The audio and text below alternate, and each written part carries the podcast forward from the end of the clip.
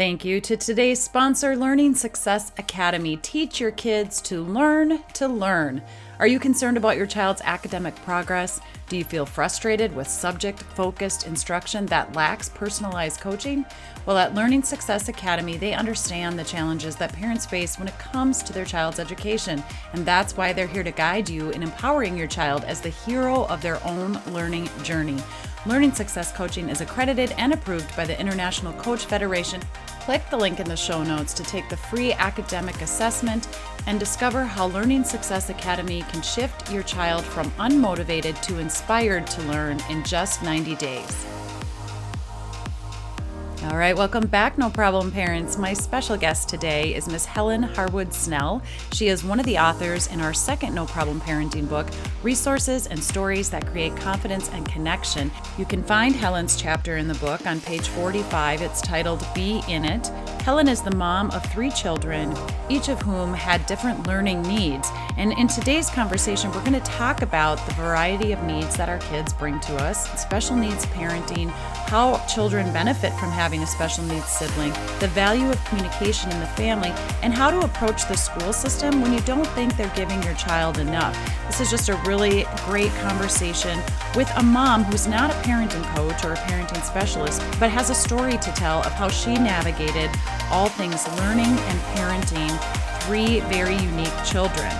Helen believes it's important to show up the best that you can in each moment for your child and just be a parent. To embrace your kiddos' personalities, honor your own flaws, anticipate a vast array of problems, and just be ready to throw love at everything. Every action, Helen says, when flavored with unconditional love, needs no explanation or apology. Just be in it. I'm excited to have you here with us today, Helen. Welcome to the show. Thank you so much for having me here, and I appreciate you pushing through your cold to, to record this episode with me today. So, oh, yeah. Every fall, it seems like when the weather starts to transition, you know, we're in moody Minnesota here and it's like 80 degrees one day and 50 the next. So, not sure if it's allergies or a virus or what it is, but we're just going to plow through. You and I met through our publisher, Linda Sunshine West at Action Takers Publishing. And she had actually reached out and suggested that we connect and that you write a chapter in the book. And I know you were kind of like, who am I to write a chapter in a book about parenting? I'm not a parenting coach, but you're a mom with three children who have all very different needs. And so when I learned your story, I was like, heck yeah, you need to be in the book. Tell us a little bit about what inspired you to be in the book and to write the chapter. Yeah, thank you. Uh, you know, it's funny. As you said, I was kind of like, eh, what am I doing in this field? But I thought, you know, the title of the book, I think, is what inspired me because it was stories. It was mm-hmm. stories about parenting. And I also, when I researched you a little bit, love this approach that you have to no problem parenting and that it's not all psychology and uh, like all of those things, but it just felt like you have a very natural approach and a very natural coaching style. And so I thought, well, you know what? I'm a very natural mama. so, so this is going to work because I just kind of ebb and flow and do what's needed in the circumstance. And I also love telling stories. And it was just kind of a lot of fun for me to go down memory lane and think of all those things I went through with my kids in the school system and how proud I am of all three of them now that they are adults. So we learn from each other. I think it's, um, you know, it takes a village to raise a child. Um, mm-hmm. Um, one of the things that you talk about in your chapter is that we do our best and, you know, that we all make mistakes. We're going to make mistakes. Um, and the sooner that we just acknowledge that and almost give ourselves permission, our stress goes down and we parent from kind of a different perspective. Yeah. And I think that was kind of part of the driving force behind you know, the title of my chapter, which is be in it because I think if you just try to engage in your children's lives, that's the best thing that you can do, right? They're, they're not all going to be the athlete that you were, or they're not all going to be in the drama club or whatever that, that may turn out to be. And there also may be, you know, challenges as well um, you know, just beyond the normal personality traits. But I think if you can be in their lives and try to understand them and try to communicate in a way that they need, that's kind of the whole thing for me is just showing up and being there, knowing that you're going to do it wrong. Um, being honest enough with your kids to say, Hey, I made a mistake. Like that's one thing I mm-hmm. totally believe in. And unfortunately, my, um, my husband did not. Um, he, um, wanted to always have this, we're the adults, we're in charge, we don't make mistakes. And I'm like, that's actually not a good representation, you know, for the, for the kids. They need right. to know that people make mistakes. And so I've just kind of, you know, like I said, ebbed and flowed and figured it out as I've gone along. And I, I did have a, a parenting group that I used to go to when my kids were small, and that was so beneficial. Uh, I learned so much there. I had some good, I think, background from my own parents, um, which helped. But yeah, it, it's just that whole idea of just show up, right? Just show up, ask the questions, do the crazy things that the kids want you to do, whatever it might be, just to be involved in whatever their world is, I think is so important. You have three children. So share a little bit about some of the challenges and also the strengths. I'll start with my oldest. She was an adult in a child's body. She could have a conversation and feel more comfortable with adults than she could with children. And I didn't realize, you know, as my first child, you don't know the signs, you don't know the markers for things, but she was actually put into a, a, special education program that we have here in Canada called a gifted program. So she exhibited all of these signs of being very smart, but socially um, had some difficulties, didn't really connect with kids her own age. And so that was helped through the school system because she played a lot of sports. And so she really found a lot of, you know, camaraderie that way. But my, my biggest challenges with her were processing things at a at an intellectual level, I think almost beyond her capacity, which caused her a lot of stress and anxiety. And so that was and actually still is a situation that we we continue to manage um, because it caused her a lot of a lot of difficulty. So she wasn't, you know, a clear cut member of the school system because she went into the gifted program um, and then, you know, had some pretty severe anxiety through high school that we had to deal with because of that as well. And my second, uh, so girl, boy, girl. So my second being my only son exhibited all the typical signs, I would say, of a young boy in that he was restless in school you know, didn't want to sit still for very long. And that actually put him very behind in his reading and his comprehension. And that continued to affect him throughout school. Cause when you're behind, it's really hard to catch up, right? When everyone else is at the comprehension level, he was still at the reading level. So he had some struggles through public school.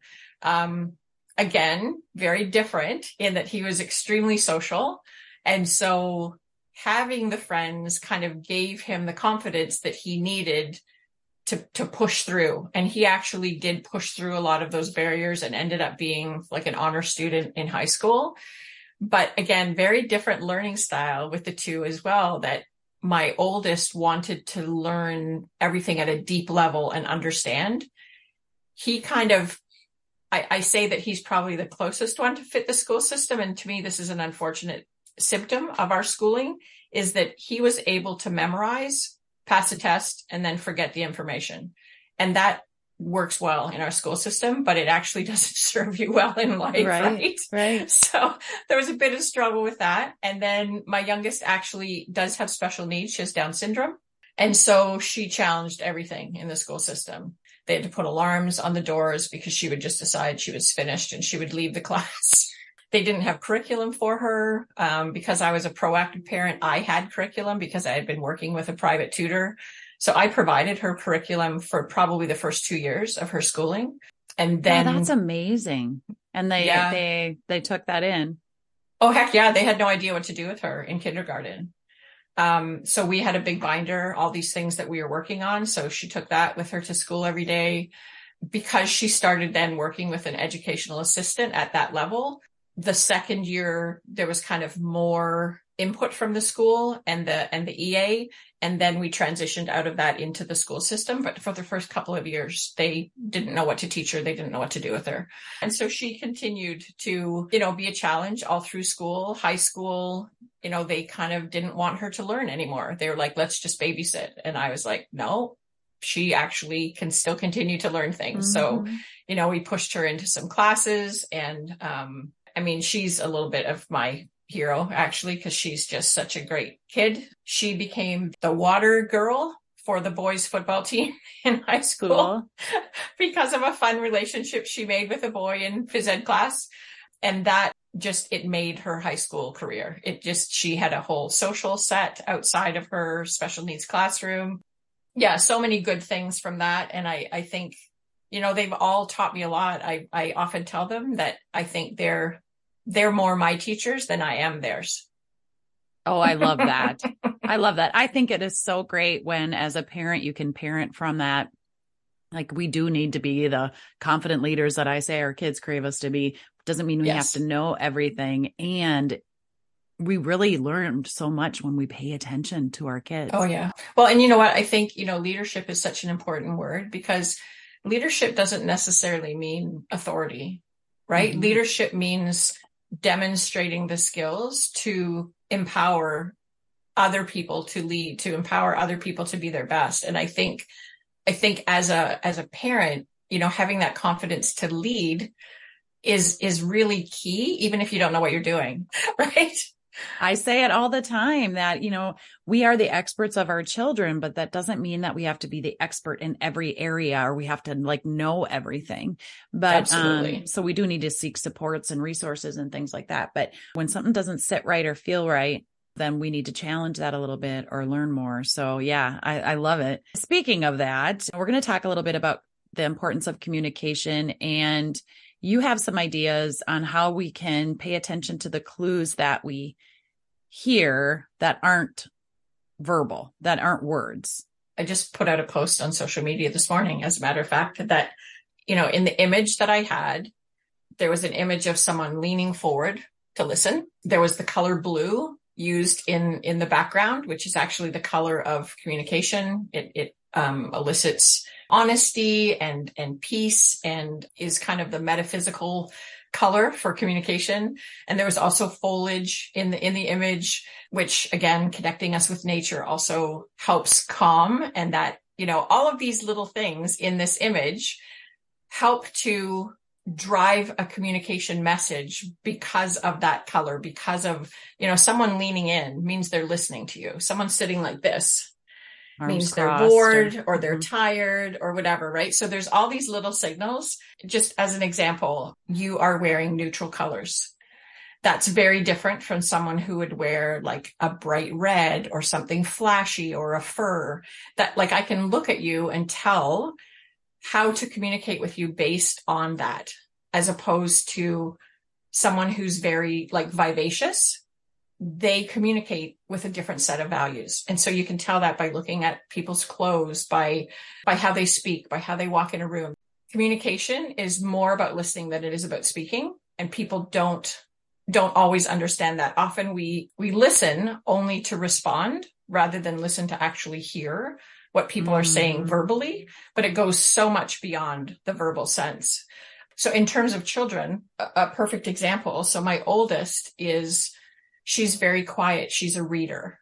She would rather be alone in her room with a book than have a bunch of friends over jumping on the trampoline in the backyard. That would be more like my son.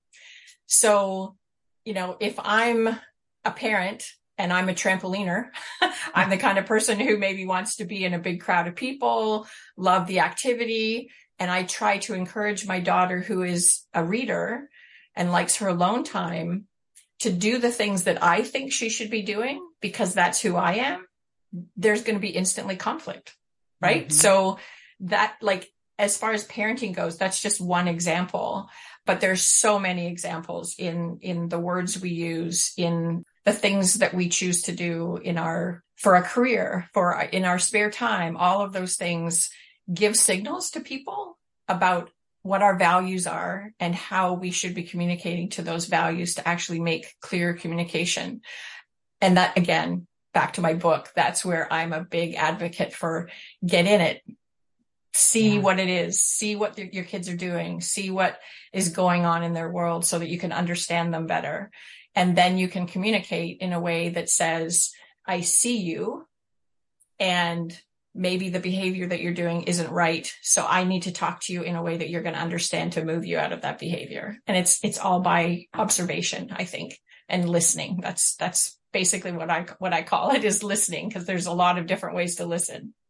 Absolutely. And I think, you know, sometimes that we have to grieve our loss of dreams when we have kids and we have this idea oh, yeah. of what they're going to do, who they're going to become, where they're going to go to school, you know, just all the, all the things and uh, and I know with uh, in our family having one child, you know, we had two miscarriages, and so I wanted to have a bigger family, and that wasn't in the cards for me.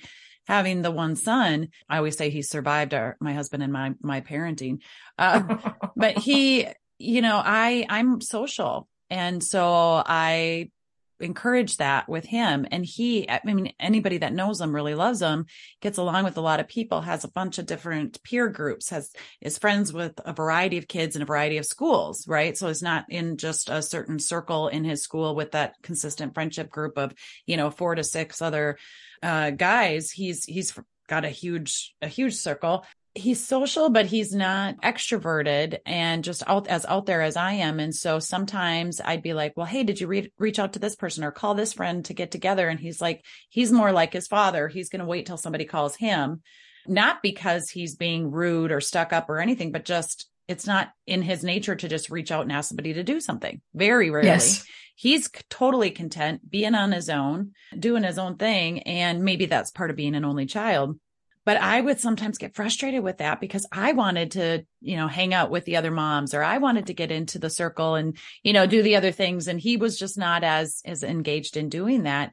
Sometimes we expect them to do certain things or we want to encourage them because that's what we would do. And when they don't, then we get frustrated about that. Even with like certain sports or extracurricular activities, never in a million years did I think my son would play hockey. And then first grade. I mean, he loved it since he was little, but we would do like the community ed outdoor hockey. Yes. So he'd freeze his butt off and not really want to play.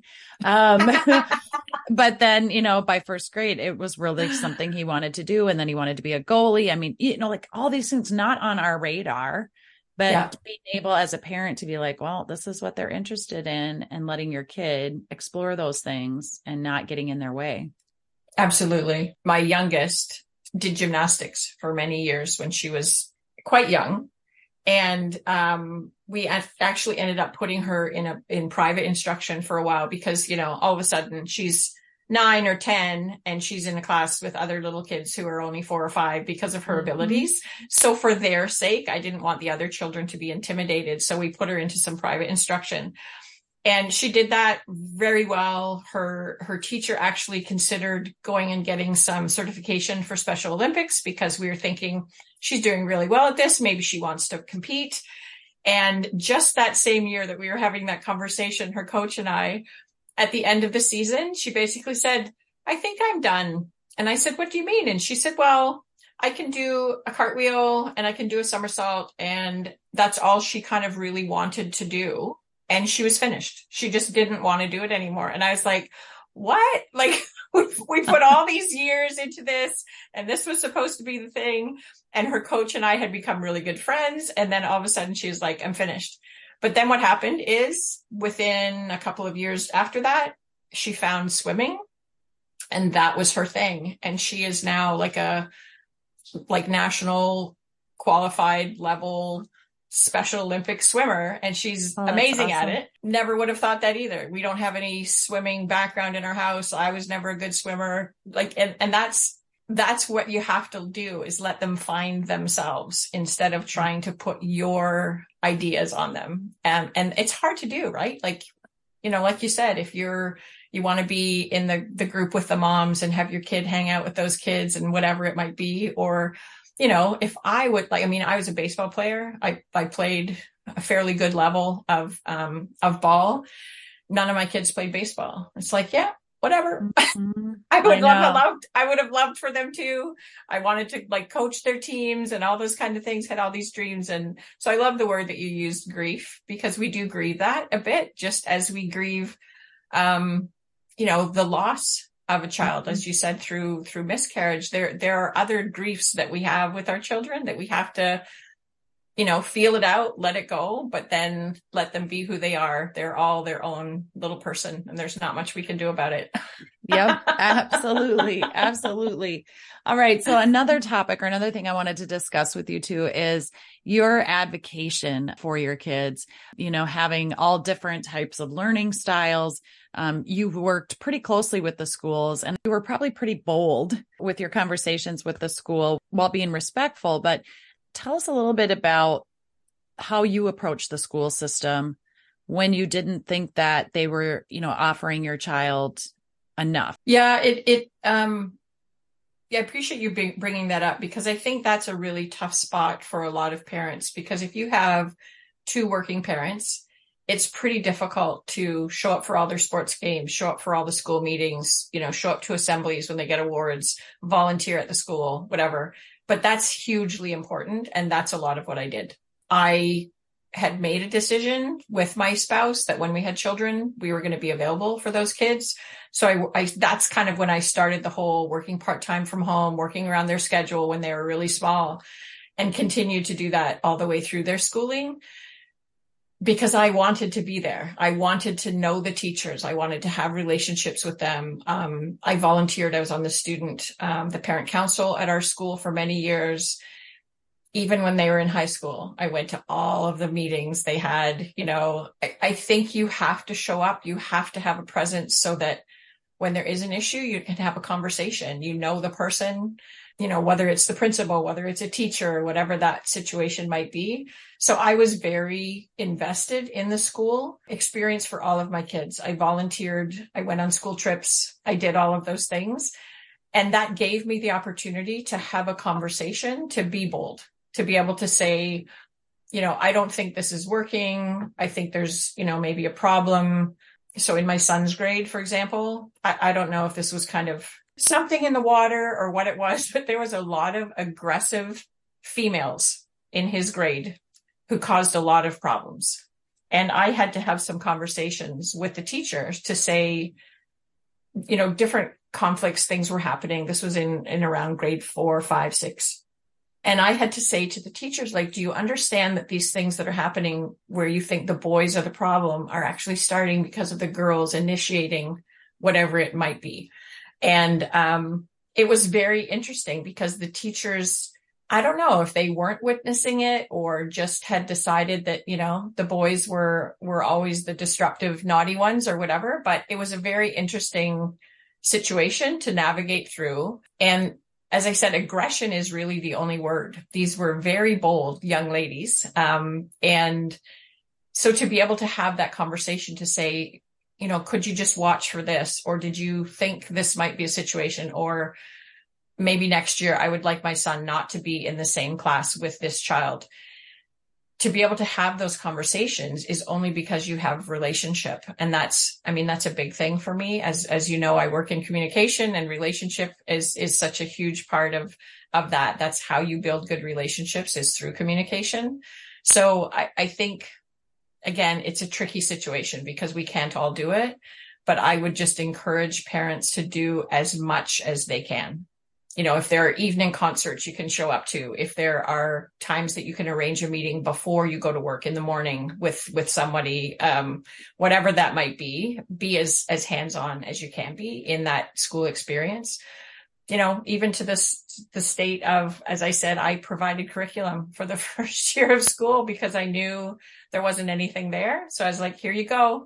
So grade one through, or kindergarten through six, she was integrated in a full classroom Mm-hmm. She always had support with an educational assistant, but not full time. That educational assistant was shared amongst other students. Mm-hmm. So there had to be a lot of, again, conversations. They would be doing a certain project and I would have to have a conversation that said, okay, she can do this, but she can't be expected to that by herself. Mm-hmm. And, and it was always something in the school system that I struggled with because I felt like, and again, you know, I don't want to criticize because I know there's a lot of pressure and a lot of things that teachers have to do, but I never understood the value of having an individual education plan in writing that was never really carried out. There, there was never, let's look at the curriculum and reduce it down to something that she can do. I was always the one that had to say, Oh, let's have her do this. Let's have her do that instead of not having her engage at all. Cause that's what they would do is she can sit in the corner and color. And I'm like, no, I actually want her to learn about polar bears. Mm-hmm. but let's just change the expectations, right? And so um, that was a lot of of the whole advocacy well as well was I had to continue to come up with what I felt was a fair representation of what she could do as opposed to not having her do anything the rest of the students were, were doing. And that was a tricky one because literally she would, and I saw this with other students, they would sit in the corner and they'd look at flashcards or they'd work on some other little project and it would have nothing to do with what the rest of the class was doing. So if you're going to integrate a class, you have to integrate a class. yeah. And that wasn't, that wasn't being done very effectively. Once she got to grade seven and she was able to do a separate class, I, I don't think I regret the experience that she had, but I saw how much more she could thrive when it was a small class with really intensified learning, lots of support able to actually, you know, deal with each child the way they needed to be dealt with while they were all in the same learning environment. That's what I would have wished for her all the way through school. But it did make her highly social and it did make her, I mean, still to this day, she doesn't really identify herself as having special needs. We never really push the whole Down syndrome label on her or you can't do this because mm-hmm. we're just, you know, whoever you are, that's who you're going to be. And so she's very confident in in her life and always continues to be that way and so i think a lot of that is because of being integrated with the other students and and being able to not really think of herself as as being different from right. the others so right, yeah, right. No, and I, and I love it. I uh, I started out my career as a paraprofessional. Um, you, you guys call them educational assistants, but I was a para. I loved being able to integrate, make sure that they had a circle of friends, but we would accommodate, acclimate as much as possible, um, because it wasn't always about the academic learning. Uh, which is definitely a part of it, but it was just the yeah. socialization, which again, with uh, your oldest daughter being gifted, she still needed the socialization, but she was highly interested in the academics, right? And yes. then, like with your son, the social interactions is actually what helped him get through the academics. So, I mean, it's Absolutely. just kind of, kind of all goes together. Well, okay. So I have a question for you then about improving communication with like the school or others. Um, when you are wanting to advocate or needing to advocate for your kid, what is a simple approach that you have that you can share to improve communication? I would say one of the first things always is to find a middle ground. Um, you know, don't go in guns a blazing. Um, again, in the special education system, especially, I've seen a lot of parents do that and it's not helpful. You may have an agenda and the teacher may have a separate agenda and you need to figure out what's, what is the middle ground? Where, where can we commend you for work that you've done that is good? I think you can always mm-hmm. start every conversation like that with a compliment. And you know what more can we pull in that i'm that i'm looking for? And being open minded we have to be willing to compromise. But i think that only starts when you can appreciate the other perspective. It can't all be about your opinion and your de- demands and your wants. So I, I think that that idea of looking for that middle ground is so important and again teachers do the best they can. There's a lot on them. I'm not sure what the situation is in America, but I'm sure it's very similar. We have high numbers of students in the classes. There seem to be more and more students with special needs, whether it's, you know, ADD or, you know, even things that aren't labeled. There's, there's a lot of behavioral problems. And so teachers have a lot on their plate. And I think making it worse for them isn't going to help anyone. That's, that's yeah. always the attitude I had is, my child still has to go to school there. yes. I need to figure out how to make this work, right? Yeah, I love a good compliment to somebody who you're upset with or put off by. It's so fun. If the listeners haven't tried it, I encourage you guys to do this. But think about that person that you're really miffed with or just super upset by. Think about what's one thing you can compliment them on before you go um, bring up the heavy heart issue. It is a game changer. It just, I teach this in my course uh, resistance creates resistance. Yes. And defensiveness, you know, butting head. So it's like when you can be kind first or acknowledge something or notice something about somebody first, it really, it's really hard for them to argue back. Right. Yes. and I think it also changes something in you, right? Like if you are, if you're very defensive or very angry, but you can you can look outside of that to find something good about that person there's something in you that softens a little bit as well so i think it it goes both ways in that in that conversation it's hard to be as mad at someone when you found something good about them. The same as it's hard to be mad at someone if they just complimented you. Absolutely. Absolutely. The last thing i'd like to bring up or, or talk about is how did your other children benefit from having a sibling in the home with special needs? Mm, you know what? That's a great question. I, I want to address it with the fact that there's actually there's benefit and there's also difficulty. Often when a special needs child is in the home, the other children can lose out in terms of all the focus being on that child, right? You know, we have to go to therapy, we have to go to, you know, speech and language, we whatever, whatever. So I think it's really important as a parent to to always try as best as you can to give time to each child individually. And I know that can be a lot for families, but kids need to know that they're important um, on an individual basis. I think the benefit is that I think my kids both learned that um, life isn't always fair. I would have to say, especially of my son, he became a real advocate for her which also made him an advocate for other people in his in his class if somebody had a learning difficulty he was the one who would you know try to help them he you know would never bully uh, things like that. So i think there's really some advantage there. When you understand your own sibling and the difficulties that they can have it it actually makes you more empathic towards others. I think the other benefits you know, would be that in general, understanding patience and you know that people learn differently. Like all of we we continue to go through that now. So my my oldest daughter who has returned home and is on her way out again is 30 and my youngest is 24 and they like they still butt heads right? Because one is very very intellectual and the other is very basic in her learning and her understanding of things. And so there's always this effort by my older daughter to try to break down her communication, break down things to the simplest level so that she can actually, you know, communicate well with, with my youngest. And I just think that that's a skill when you really have to try hard to communicate with someone else. I think that's such a good skill to learn. And, and it's, I mean, it prompted me as, as you read in my bio to, to actually learn more about communication to the fact that I went out and became certified with, with, um, you know, a communication technology program. And it's changed me as, as a parent. I can't imagine my life without her. Like she's brought us so much joy, but she's just changed the way I look at the whole world. Absolutely. So.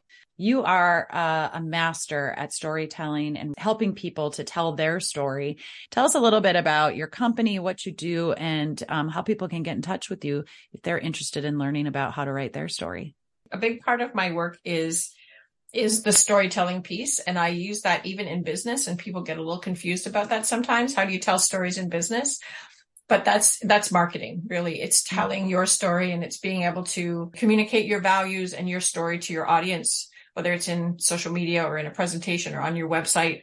So I believe in the story of who you are in your brand. I also do content writing just in general and communication is a big factor in all of that. So the, the certification that I have actually allows me to understand the communication style of the person that I'm writing for, but also to be able to write in a language that actually speaks to values of their audience. So understanding how they're going to hear you. So again, whether it's in business, whether it's in your personal life, this, this, uh, course that I use, it's called Codebreaker Technologies. I'd be happy to share information with anybody who's interested in learning about that. If you're a coach, if you feel that you could use this, you know, to help with your sales, anything like that. Um, training, it, it really ap- applies across the board because we all need to know how to communicate better. So you can get in touch with me. My website is helenharwoodsnell.com. Um, you can also find me on Instagram and Facebook under the name of Helen Harwood Snell. We will have the link in the show notes for, you know, your social media sites, but also your Linktree, which is a great Excellent. way to learn about all the different things that you do. I really appreciate all that you've done for me and uh, and your contribution to the second book. Wow, thank you so much. It was so much fun to write and really appreciated getting to know you and all of the work that you do. All right, parents, that's it for today. Make sure you head over to the website, noproblemparents.com. Sign up to get our emails. We're going to be giving away tips, tools, techniques, and resources, updates on podcast episodes, roundtable events, and more. Check out noproblemparents.com. For now, hugs and high fives. You got this.